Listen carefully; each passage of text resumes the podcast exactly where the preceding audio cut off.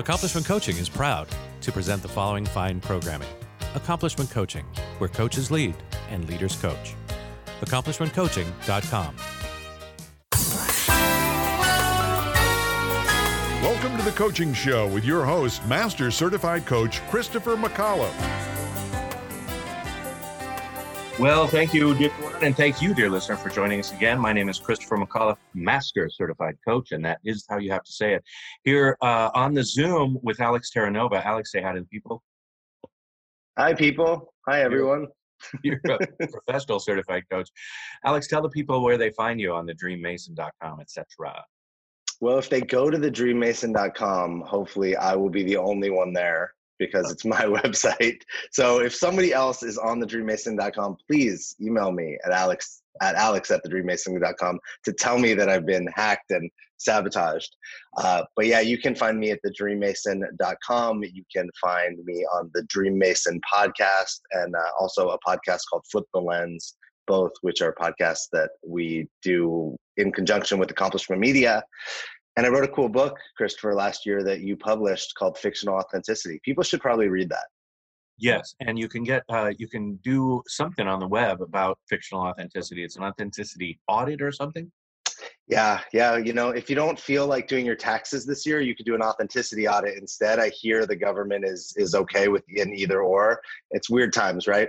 But you can go on the dreammason.com and do an authenticity audit where you get to kind of answer questions that are things that happen in real life. Like your partner asks you how they look, you don't think they look great. Do you tell them the truth or not? Your boss has food in their teeth. Do you actually tell them things that happen in real life that often we pretend, we hide, we we white lies to really see hey how do we show up in the world? Are we are we showing up as our true self or are we doing things based on what we should or shouldn't or you know maybe playing polite and whatnot? So it's kind of fun. You yes. should do it christopher. I'd be curious to see what score you get. We definitely don't do that here. Um, by the way people uh, do pay your taxes wear a mask whatever alex said it was just nonsense. Okay. Well uh, alex as you know you know the, the topic of almost every conversation and many conferences this year is uh, cultural competence, bias, gender, and especially race issues. And I'm happy to have some of the the people who've been around for quite a while doing this work with us today.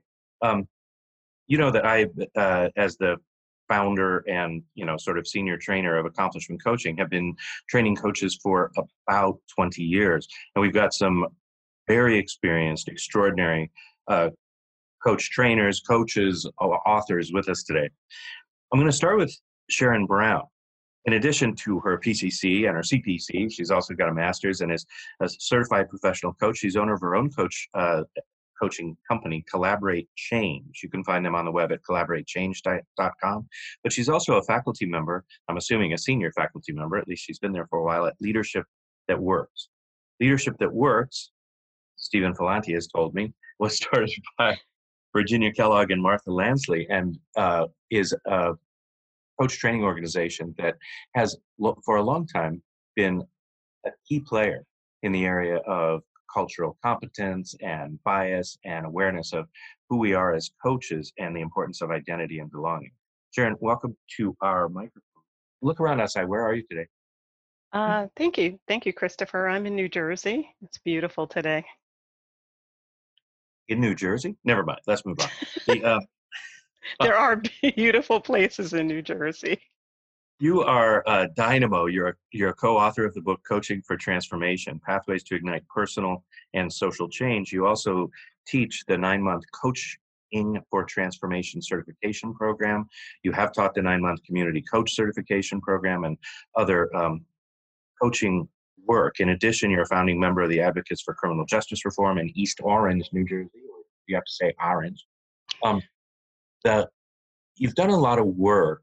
What are you seeing in terms of the coaching profession? Are we finally waking up as a profession, or do you think that um, there's a lot more work to do? How how do you see the coaching profession?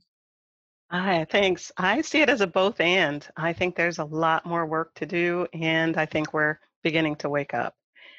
So I'm excited about the possibilities, and I have a big vision for how coaching can change and be more responsive to the changing demographics in the US and around the world.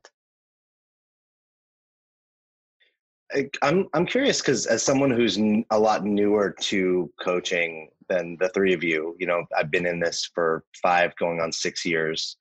Um, when we talk about waking up in coaching, because I because we can see it very clearly what waking up means as a society and in culture.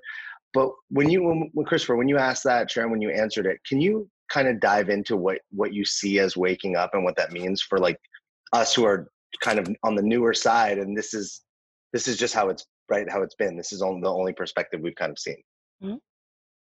do you want me or Steven to tackle well, that sharon you, either okay. one i mean you you you guys yeah it's um i think yeah i don't think it's a surprise coaching was originated out of one cultural lens. It was a cultural lens that was developed by white people, and your the primary customer base were middle and upper class white people. And I think Virginia Martha had a vision, um, along with Belma Gonzalez and um, some other of our colleagues in California, that coaching should uh, represent the entire population and be relevant for the entire population. So leadership that works um, probably 10 years ago or more began diversifying our faculty.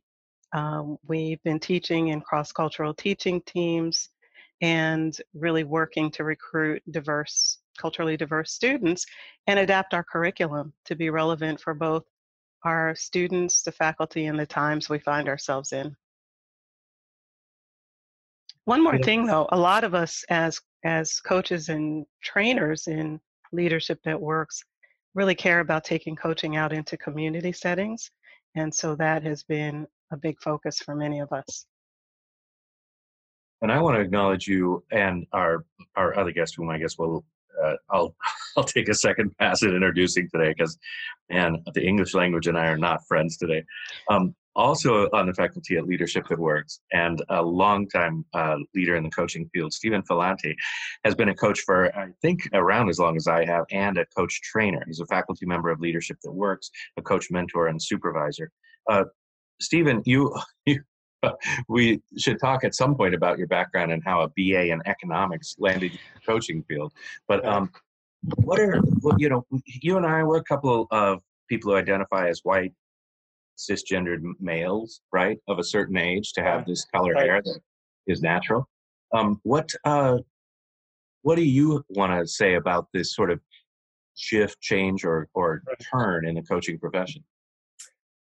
Uh, God, I want to say so much. One is, uh, as a mainstream white person, it was so easy for me to imagine that coaching worked for everybody because it worked well for me. It spoke to me. Uh, I felt at home, I felt welcome, I felt like I was coming home. It was just the best experience when I started my coach training.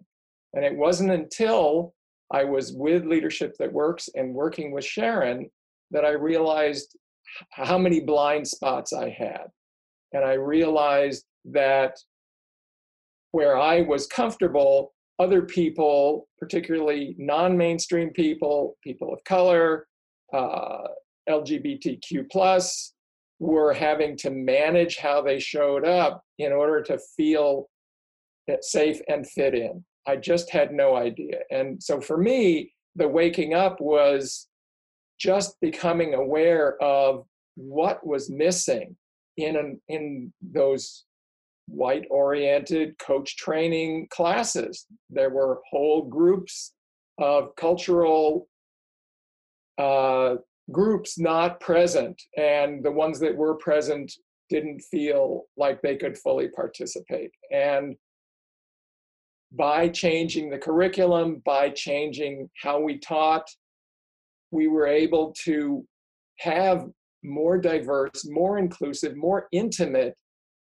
uh, groups. And with that, I just became aware of what we were missing as coaches, as coach trainers, as a society when we assume that uh, that one dominant culture can include and express all of us. So it so what I see is the coach tr- training uh, world is starting to wake up to that and starting to make change, and that there's a lot more to go. Uh, so, uh, and I'm excited about that. I'm excited that we're waking up. I'm excited at the at the vision of of uh, of groups that can be where everyone can feel fully included and expressed. So thank you. Thank you. Sharon, I have a question for you. In my own work, in my own attempt to try and bring myself and my organization into this, uh, you know, massive educational gap, I'm going to call it. One of the things that I notice is missing is any sort of a roadmap.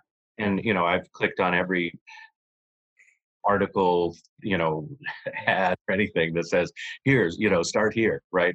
But uh, Alex and I were talking, and I said, you know, what we need is those sorts of things that you do when you're teaching your kids to read, right? There, there's level one books, and then there's level two books, and level three. I feel like we need this in terms of, you know, uh, education about bias, cultural competence, racism, and, and oppression, in, certainly in North. Um, if you were all of this to say, if you were to give people one, two, or three places to start, clearly your chapter in, in your book would be an excellent an excellent starting place. But what are what are you know two or three things we should all just take on who are interested in learning more or expanding our awareness?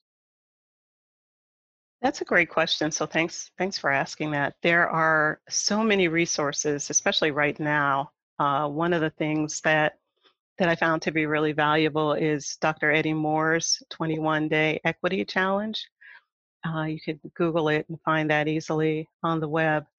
And there are a variety of resources there that take a variety, you know, from minutes a day to to some longer things. And so, just really starting there would be a good thing. There are, I mean, every day there there are more resources. So I think the main thing is for people to really decide that they want to learn and to be committed to the learning journey. I mean, for us, it's been an ongoing trial and error over the years with a lot of our uh, students helping us discover our own blind spots and then doing the work to overcome those blind spots. So I think there's that.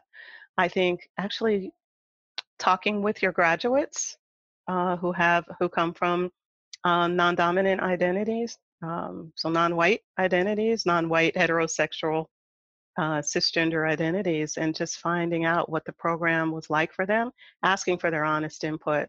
That was one thing that Leadership That Works did very early on in 2007. What was missing? Um, it's a thing that we still check for with our students. Um, if we don't sense that they're able to show up fully, you know, what are we missing? What would support you in feeling more of a part of the program.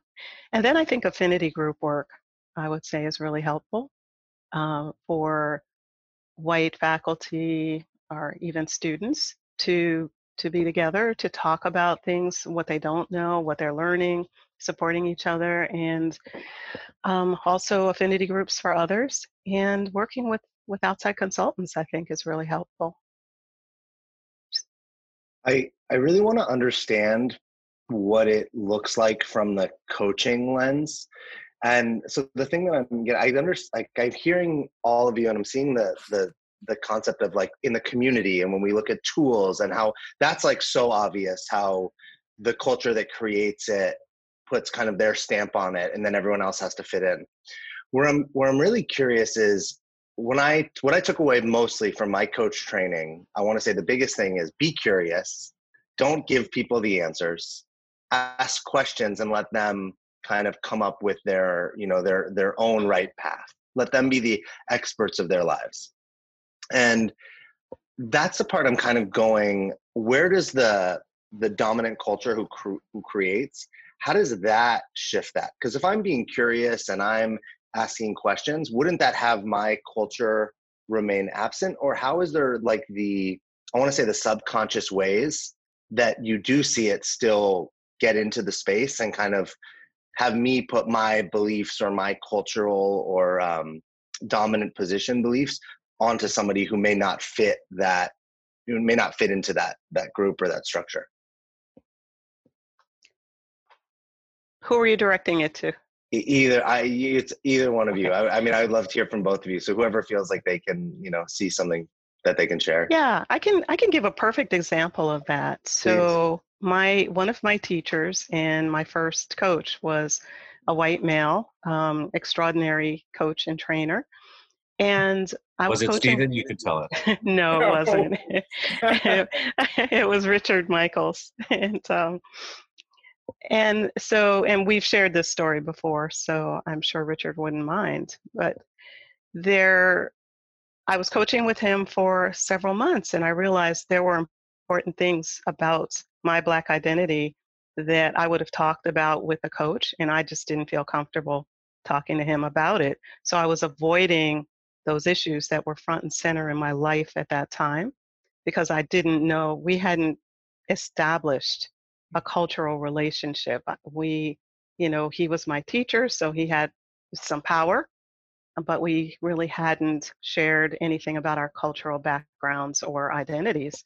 And I had no idea where he stood on things like race or uh, any of the things I wanted to deal with. And so I, I actually brought that to his attention. And I said, I really can't, I can't continue to pay your fee for coaching and not be able to bring my full self into the coaching.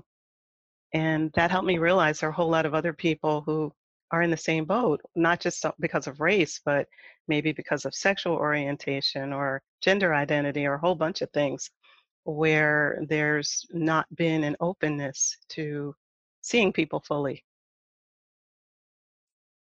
And fortunately, he was gra- grateful and we continued on, you know, with very rich coaching.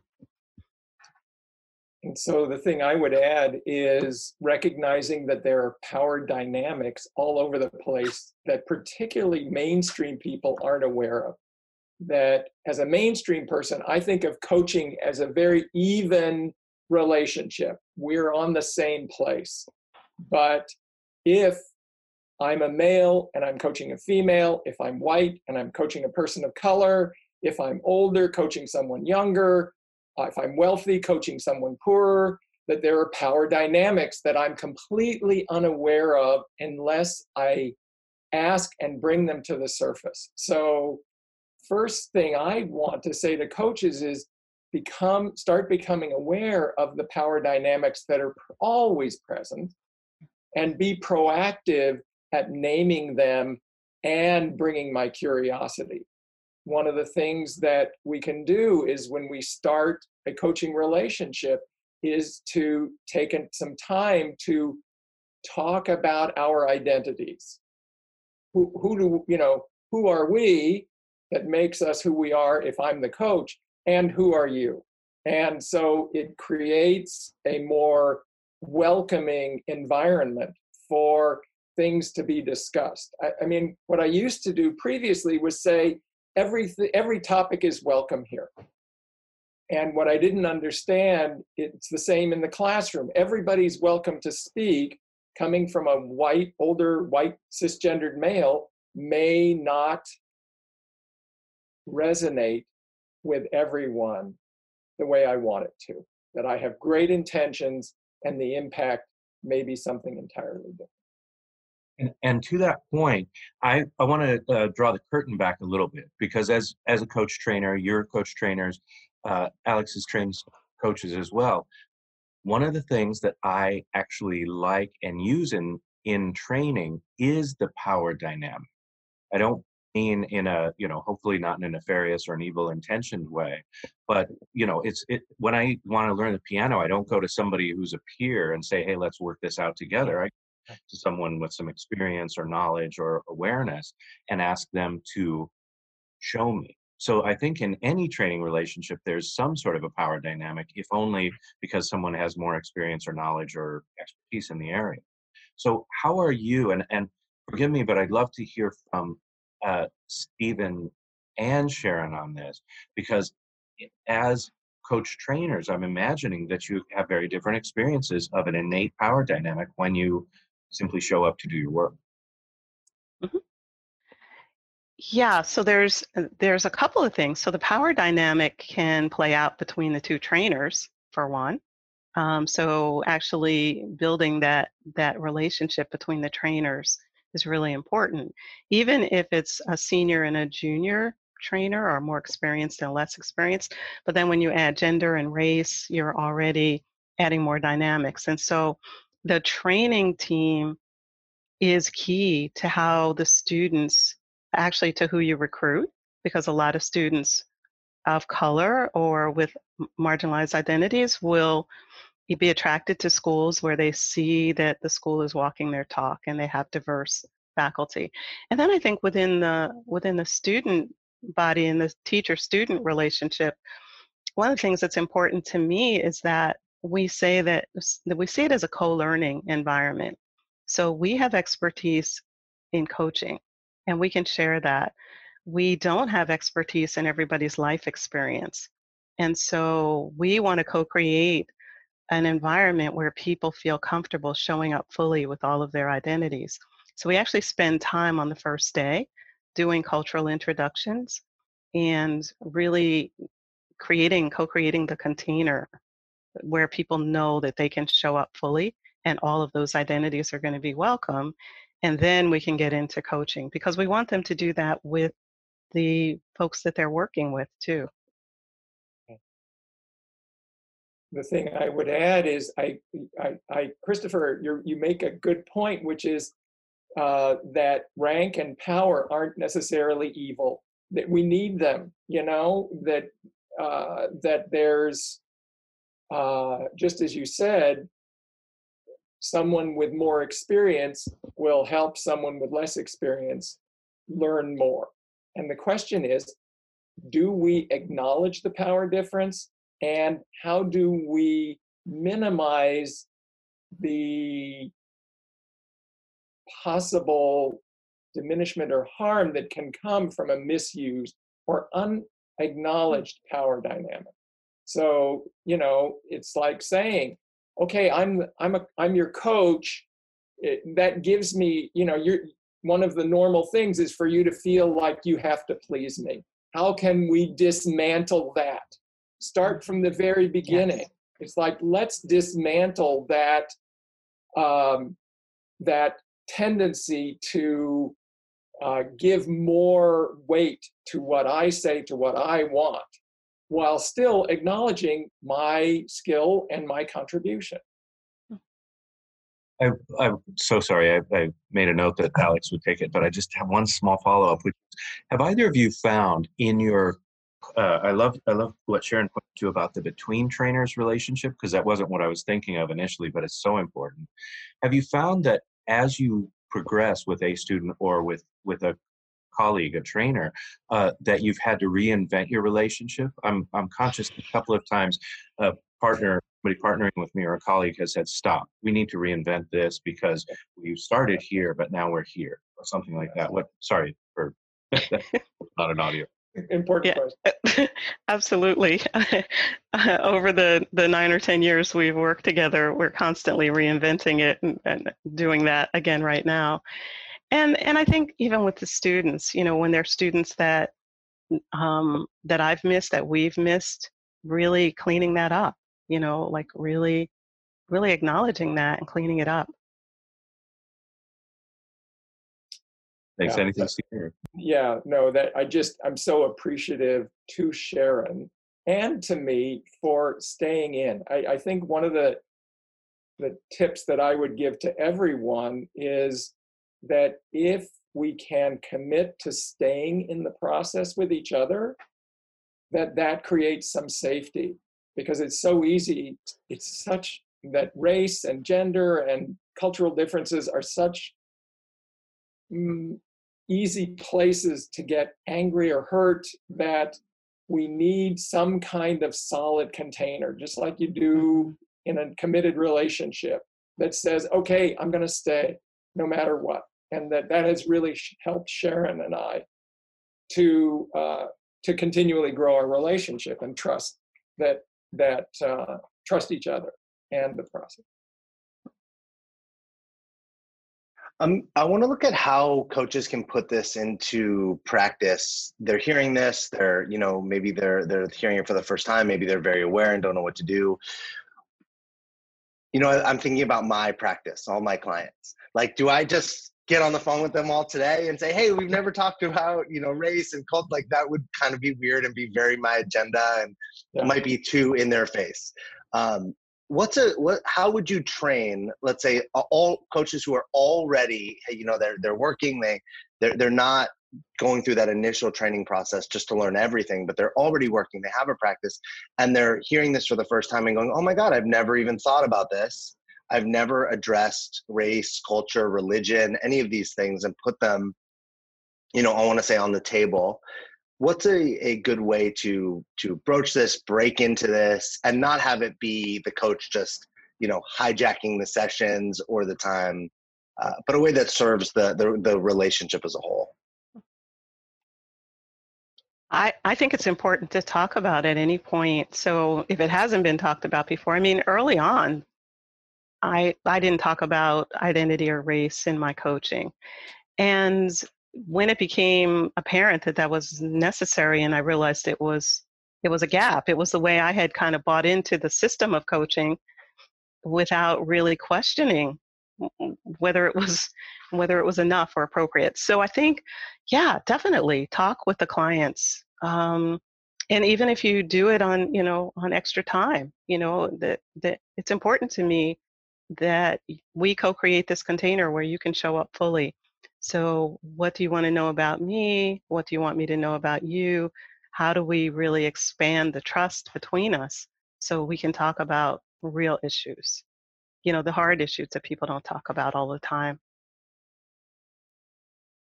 Uh, the thing that I think is important is that, uh, particularly speaking as a white, you know, mainstream person, that it's really important that I get some knowledge uh, mm-hmm. before I broach this with my clients or try and deal with it in a class yeah. because uh, I just didn't know how much pain and hurt was out there, nor did I know how my normal way of interacting with the world could sometimes make it worse. So, uh, getting a basic understanding of my own culture, my own heritage, other people's culture and heritage, history, uh, some ideas about how one is in conversation with people in different cultures, I think is an important starting point. And then, you know, whether I'm talking with a white client or a, you know, a white heterosexual client or someone else, really tailoring how I engage with them based on who they are and what I already know about them.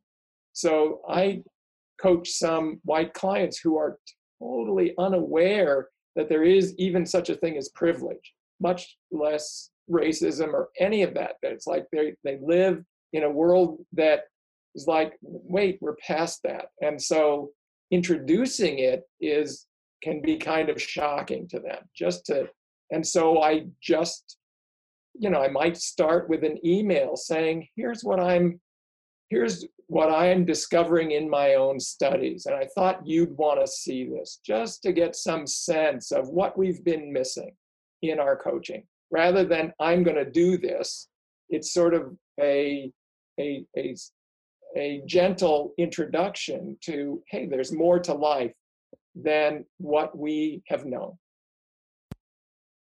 love that. My my personal experience is that as we've started asking people or having conversations about identity, people that I see as whatever it is, passing because of race or gender identity or whatever else, are um, you know, in my experience, powerhouses who are you know leaders and and innately uh, extraordinary humans, and yet their experience, their lived experience, is often that they're you know oppressed because of uh, background or a gender identity or sexual identity or something that I had no idea about. So I really appreciate what you both said, Alex. I mean, this is this is you know really an enlightening conversation, not f- from the standpoint of how we bring it to clients and what might be missing. And I'm and I love that you're saying, hey, it's the responsibility of the coach.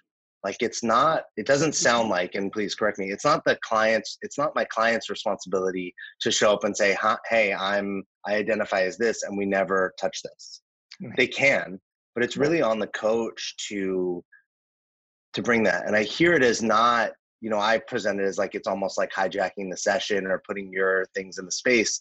It's actually not because what you're saying is it's in service of the client i i am curious because steven you just touched on this. There are a lot of people and i have a couple clients myself you know when um as as as protests started really kind of taking off in in the recent months i've had some clients that have been upset. Well let's they're white clients mostly white males who who there's a big blind spot right? And what i've noticed is um, you said you know hey send an email like there's ways to share.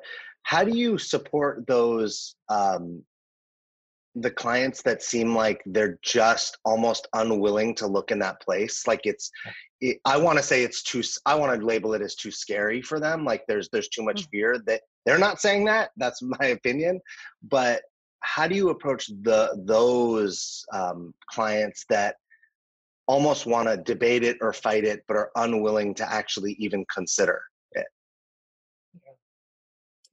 Um, i'll start with this one. Uh, it's a challenge. I uh, and and i don't i see it as uh, my first thing i do is love my clients as they are and as who they're becoming.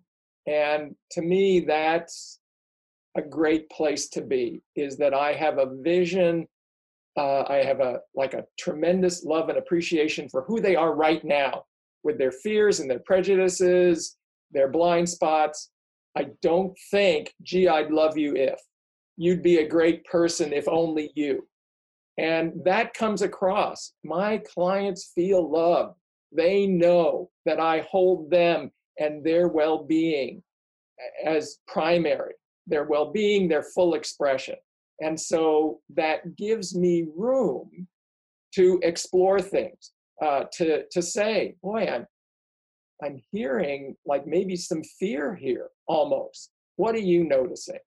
It feel, you know, it, it almost sounds like you feel threatened when you talk about this. What's your sense? I don't have to say, gee, have you ever considered the fact that you know, you're a racist.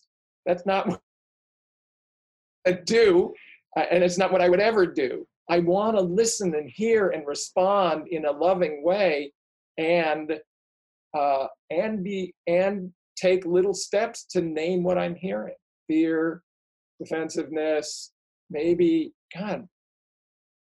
I don't know what it could be because it would be different in every case. But I don't stop being a coach I'm also just aware of that there's there's a bigger possibility for my client than where they are right now in a place of fear and defensiveness. So Sharon, you want to add something? Um yeah, I, I love my clients too. I, I don't think I want to work with someone who's expressing, you know, overt racism. So, you know, I think there's a, a thing of finding the right match. And I like working with culturally diverse clients because there's always the opportunity for people to discover more about themselves and also how even white people have been shaped by white supremacy culture, which by that we only mean the monocultural lens, the you know, not white supremacists, but the cultural lens that was created predominantly by white men. And so then it's like, how has this impacted you? So even sensitive white men um, have to cover that in some workplaces. So how do we how do we bring in, you know, create co-create the space where white men, anybody can show up fully. Um, that's what I want to do. I, if someone is actually expressing hatred around things that are hurting me, then we, we shouldn't be working together. That's a great point.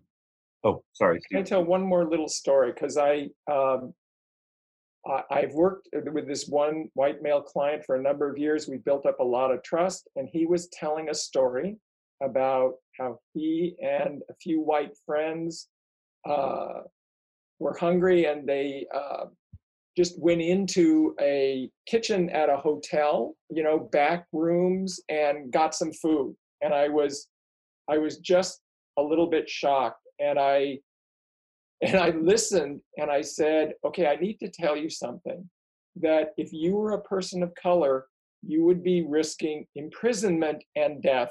You, it would not be, gee, we're just a bunch of good guys having some fun. And if we were discovered, it would be no big deal. And I, and it was just, it was just an example where I a little bit stepped out of my um, coach role just to name what I was seeing. That that there, you know, like there was a significant lack of awareness on the part of my client, and there was enough trust that I could say that. And luckily, that client is a curious client, and he's now exploring culture, race, racism in a way that he wouldn't have if I hadn't brought it up in that in that interaction. It's like to notice it, to name it, to bring it to his attention, not to hammer, but just to to bring awareness of of what's what's being said and what's present that hasn't been said. Can I add just one really quick thing? Because I don't want it to seem like I don't want to coach certain people. It's about curiosity, right? And so if people are open and really wanting to discover more about themselves and they want to change, I'm happy to work with anybody. You know, it's it's really I get curious then. You know, how is how is this current way of being serving you? You know, what's it costing in some ways? What are the relationships you have that are most meaningful to you? And what might you be missing? And so that's the way I would approach that. Steven and Sharon, I know you both are uh, are I think I think it's you're doing this together. Correct me if I'm wrong, but you're offering and co-hosting a program in 2021 for uh, female coaches of color. Uh, it's just Sharon, right? It's just, yeah. just is it just Sharon? Yes. Yeah. Sh- Sharon, I mean, it seems like. Do you want to tell us a little bit about this? Because it seems like this is like a perfect place to learn about like how the impact that you're making and, and some people that you're impacting and the difference it can make. Yeah, sure. Thank you. Um, yeah, I've been excited for a while, and so I think um, I'm looking forward to to developing it. And I'm not sure exactly what how it's going to be shaped, but I have really valued reclaiming my indigenous ancestral roots, and I want to do that more.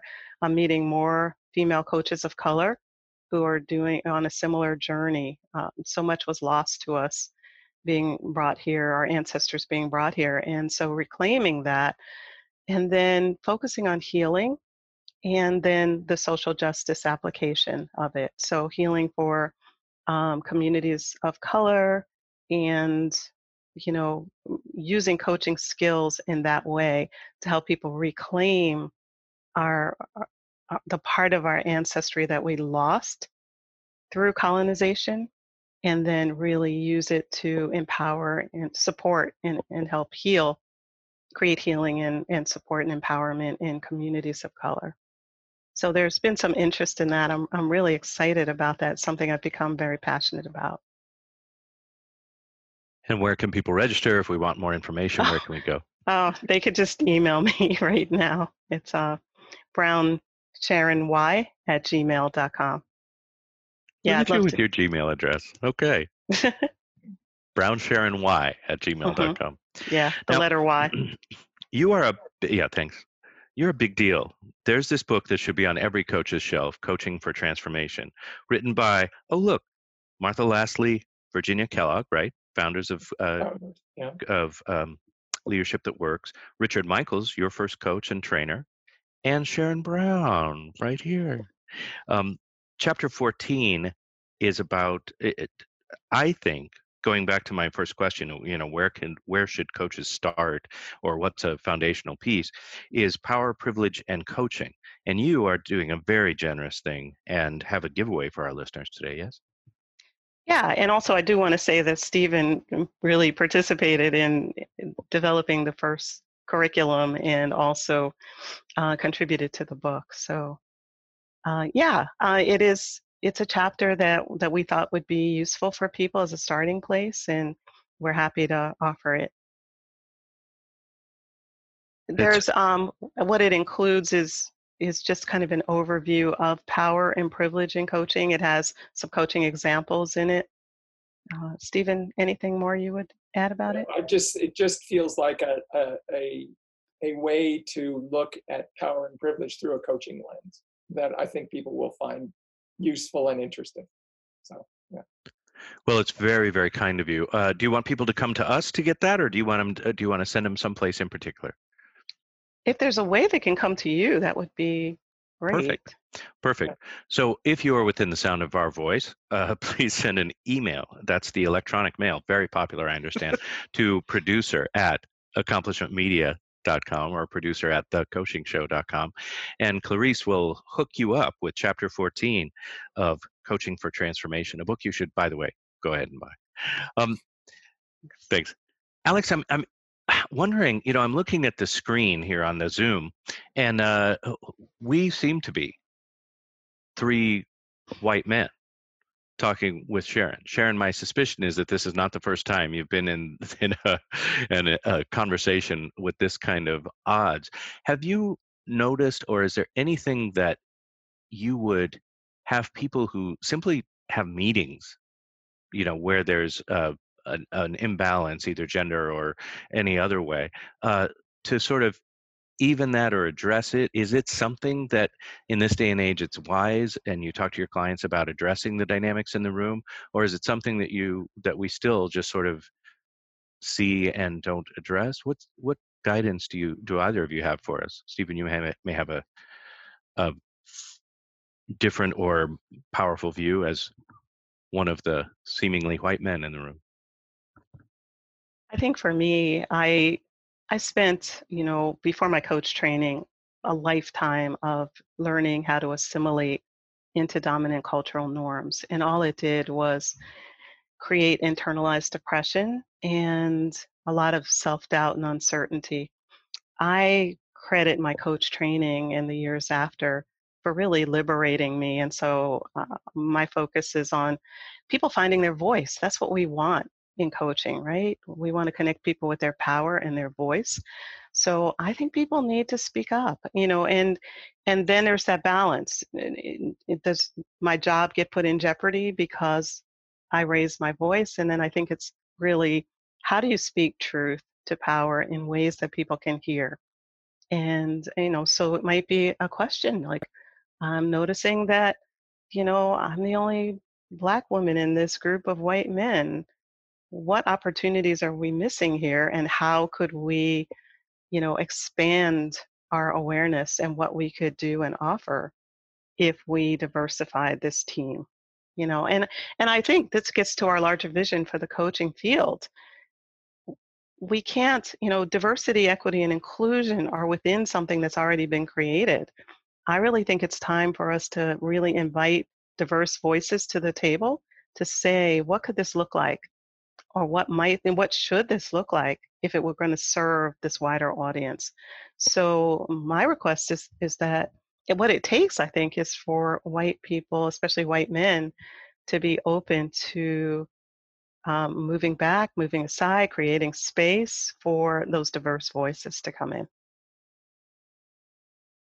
Yeah i want to second that uh, that for me uh, and I and uh, you know I have a lifetime of although I didn't realize it because I thought everybody got this, but just an assumption that of course my voice was welcome, that and that I should speak up, and I assumed that everybody got that as much as I did, uh, and that the only difference was some people wanted to speak more and others didn't, and I wanted to honor people's willingness to be or wanting to be silent. And what I discovered is that I took up a lot of space uh, unconsciously. And so it I don't think of it as stepping back.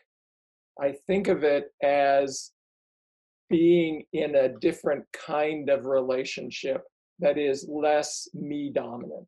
You know, uh, I it's like I have to unlearn all my habits of here, let me tell you my great idea, and turn to my co-leader or turn to someone in the class, uh, listen more, uh, discover the power in inviting rather than telling.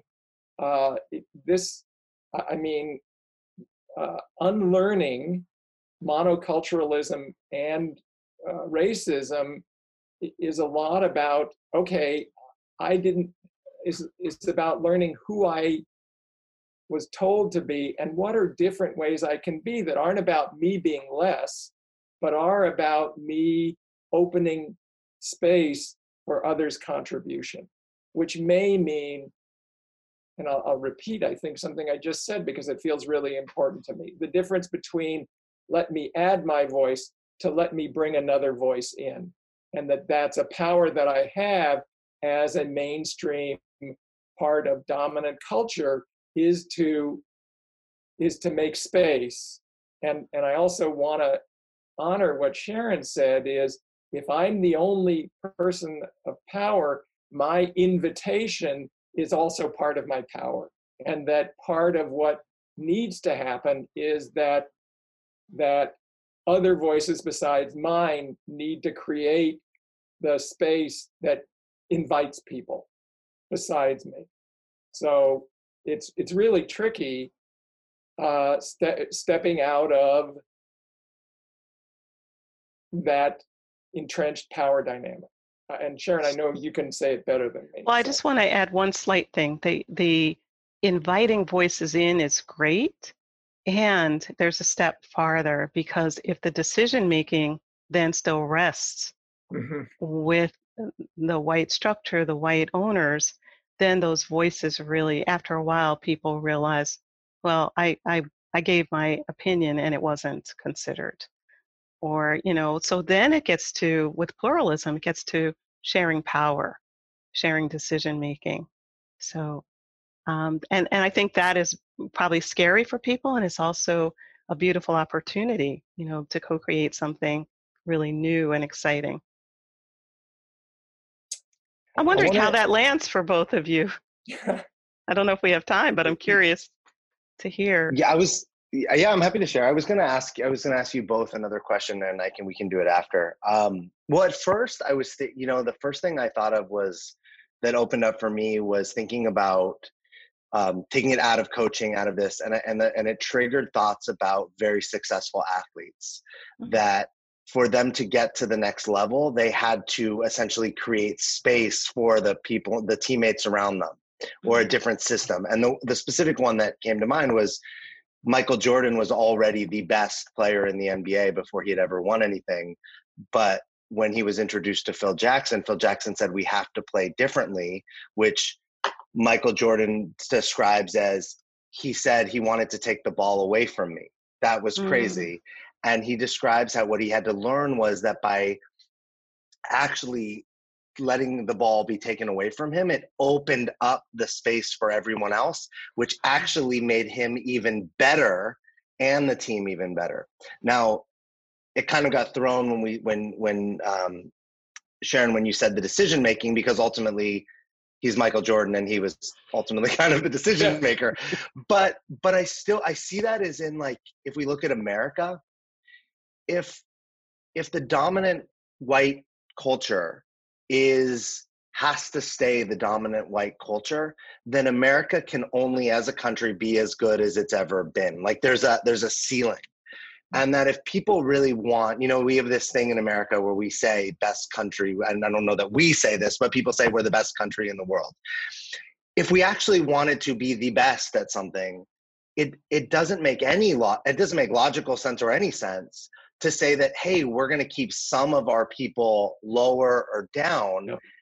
because it's like you're only as good as we could say and again this is not no one's our weakest link but in the in this metaphor versus saying hey the the, the powerful dominant group we actually want to open it up to bring the the brilliance the wisdom the culture the spirit all the different things of the other groups because then it raises all of our it raises yes. all of us up and it makes the entire country better all of us more powerful and if we did that as you know as a as an organization as a city as a state and it and it kind of expanded then every yeah. it's what all ships all ships rise right with the rising tide yeah.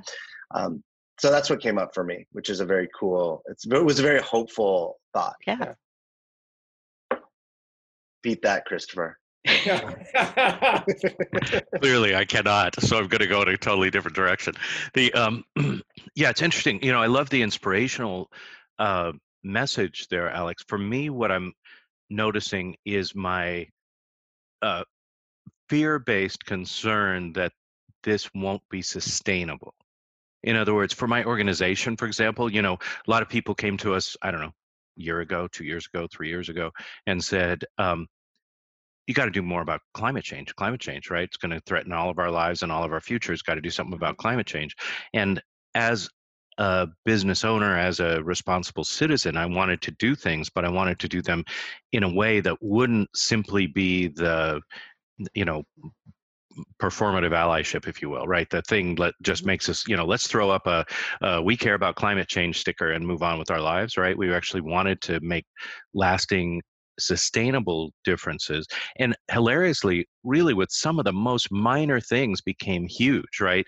We decided okay we're only going to uh, hold our events in places where they have sustainable glassware as opposed to plastic cups and you would have thought we'd ask people to you know change their like religious beliefs. It was so you know we don't do glassware. It became a huge thing. So i'm I'm conscious that sometimes what seems like small steps in a large movement can be big steps and i'm noticing also that my you know i keep coming back to this one two three level because i'm conscious that there are levels and that we're going to today's battles aren't tomorrow's battles and yet i want to mm-hmm. sort of regain I want to claim the territory and keep it as opposed to claiming it and moving on with our lives, right? I think we have such an incredible opportunity in our life right now. Those of us that have been around for a while know that we haven't seen leaps forward like this in civil rights for Americans in right. in our lifetimes, right? Or at least not in 50 years. So it's yeah. It, we want to I want to capture that and I want to make it sustainable. You know, I want to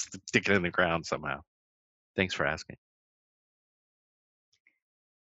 I think Alex is. Oh. No, please, Sharon, go ahead. Yeah. I think I think what your what you said sparked for me is is the need for the continuous evolution, and so the place that that inspiration has come from for me is from our students, and our students, if if they are actually um, encouraged to speak their truth to us as, as teachers, as leaders, as owners of a company, they will. And they help us see, you know, because the next generation comes through, it's multi multi generational. And so their ideas of even what we're missing. And so they challenge us. It's like, you're advertising this and you're not going far enough. So they continually challenge us to walk our talk. And so I think that ongoing evolution is great.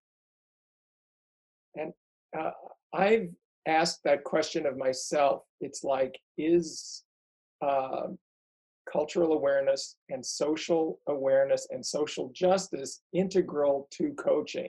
Is it, or you know, or is it just another issue? And here's where I am currently, because I'm. It's not like I have a, the answer. What I um, what I see is that the coaching industry is about bringing people to their fullest expression, their authentic selves, and that without cultural awareness and equity and justice, that can't happen, either coach to client or coach trainer to student. It's like this is eh, fundamental to people's experience and expression and aliveness in the world. Even you know you know m- more than any other. So that's that's why i'm saying yeah this is a fundamental issue for the coaching for world at every level. I'd, I'd love to hear from you both in, in like a final thought and, and please expand on this. Um, but I know Christopher and I have had this conversation where we've talked about where we are in the future. And Christopher, when we had the conversation last time, was very hopeful. And mm-hmm. I was, and I did not feel hopeful. I felt mm-hmm. like um, as a world, it feels like, yes, there's a lot of powerful things happening that we've never seen. And there's also a lot of new anger and fighting against and you know science doesn't exist and doctors you know all these wild things that we've never seen and i noticed that a lot of the coaches that i'm interacting with that i support that support me there is a lot of um, needing to take care of ourselves and just on a mm-hmm. so we can show up powerfully for our clients because everything that's going on around us is is unprecedented in, in so many ways I'm curious what you both see for the future. Like, what, how can coaches who are being with a lot of this, everything their clients bring, everything that they, how can they be positive for the future? How can they see possibility when sometimes it doesn't feel like there's a lot right now?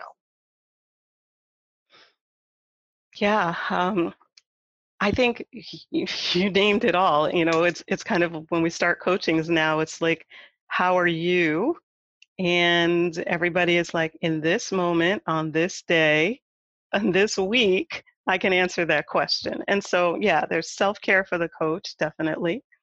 Um, also, just being with people where they are and supporting them through it. So it's it's really how do you want to be? You know, we call it our deeper agenda. How do you want to be? How do you want to show up in this situation that you find yourself in? and what's emerging for you so what's the poss what's possible and i think it's a place of possibility where i see the hope um, i could be really discouraged and as a coach i want to i want to help co-create change so that that excites me. I um thanks sharon. You know how much i appreciate you. Um i uh think that coaches are good at including everything, which is there's a lot of anger and fear and division in our country and the world right now. We don't have to pretend that that's not happening to be able to move forward. Uh, and I and I and to me, my vision is I can see the power in a uh, both like a coach client relationship in a coach training organization in the coach training organization's relationship with its students that moves and is continuing to move toward uh, more inclusiveness more equity more power sharing and the the benefits of aliveness and power. And I, I mean, I had no idea what was missing from coaching classes because I had taught classes in coaching, you know, great coaching classes for, I don't know, eight years before I started to see all of this that was missing and and and I couldn't go back you know and so yeah. I I have a, a tremendous belief in that when people start experiencing the power and the joy of that intimate, vulnerable, connected space, that they don't want to go back to the old way, to the old fear defensive way. So uh, I my my vision though is, wow, it's going to be hard and painful. there is just no way we're like, okay, yeah, by next year, you know, COVID's gone. We have, you know, uh, the climate uh, change is stopped. It's like, it's, we got hard times, and and we're the ones with that get to create the containers and the alliances that that can contribute our part to going in a direction that we believe in. Yeah. Thanks. Thank you both. Um, do you, do either of you have any you know final thoughts, a, a final opportunity to share anything you want, any ideas? You know, it's your soapbox moment um, to really share anything with all of our listeners that maybe we haven't touched on yet. I think I think we've touched on it. I just I almost want to, you know, coaches challenge, right? I, I want to challenge coach training organizations to really start to dream big and to dream big across cultural identity. Um, to really look at places where there's been there have been blind spots and dream a bigger world for coaching and the ways in which coaching can support a wider, um, more diverse community. Uh, I also think that includes the ICF. I think there needs to be diversity there. Uh, the standards that we are all abiding by now come from that monocultural lens. So, you know, let's deconstruct so that we can reconstruct something even better. And there's magic. We see it in our classrooms when people can talk about race and culture and identities in a cross cultural, you need affinity groups, but when people can come together and create trust in a container for real honest conversations, really amazing things happen. And that can happen in a wider way. So thank you. Thank you both. Yeah. Uh, I just want to add one little thing is that as individuals, there are a couple things that we can do. Uh, Sharon mentioned that 21 day racial equity challenge from Dr. Eddie Moore uh, to educate ourselves. Uh, and then we can start learning and watching and discovering where power dynamics exist in our world, uh, in our workplaces, in with our clients, and start bringing attention to them, to ourselves and to the other people involved. Not in a necessarily uh, we've got to fight about this way, but it's like, hey, let's look at this. I, I you know, how are we going to address these power differences in a way that really uh, uh, honors everyone here? And just quickly, I would add, it's it's not about blame or shame or attack. And so, you know, I think people get kind of closed up and fear based. It's about co-creation. So, you know, uh, that's my dream that we we really co-create something new and better together. Thank you both for your vision, for your work, for everything that you're doing to bring these conversations more into our daily lives and our daily awareness as coaches and coach trainers. You can uh, find the inimitable, the extraordinary Sharon Brown at leadershipthatworks.com or at collaboratechange.com. Steven, I have Leadership That Works for you. Is there another yes. website? No, no that's leadershipthatworks.com, both of them available there. Of course, go out and get the book Coaching for Transformation and uh, if nothing else, write an email to producer at thecoachingshow.com and get your copy of chapter 14. Um, Alex, anything for you, the Dream Mason, dreammason.com, before we say goodbye? No, this was great. Thanks for uh, I, I love when we do these and and there's something new and insightful and and value that we can bring right to the audience, but that I can and probably Christopher too can bring right into our practice. Even I, yeah, I've got a page full of notes. Thank you so Thank, much for your important work. thank work. You. Thanks for both. Thanks to both of you. Thank you, Christopher. Yeah. Yeah. It was great to be with you. And again, apologies for a stutter start. Well, Alex, that's another edition of the coaching show. Is there um, anything that you wanted to add before we uh, before we sign off? go take the authenticity audit at thedreammason.com. That's it. That's what I got for you. All right, great.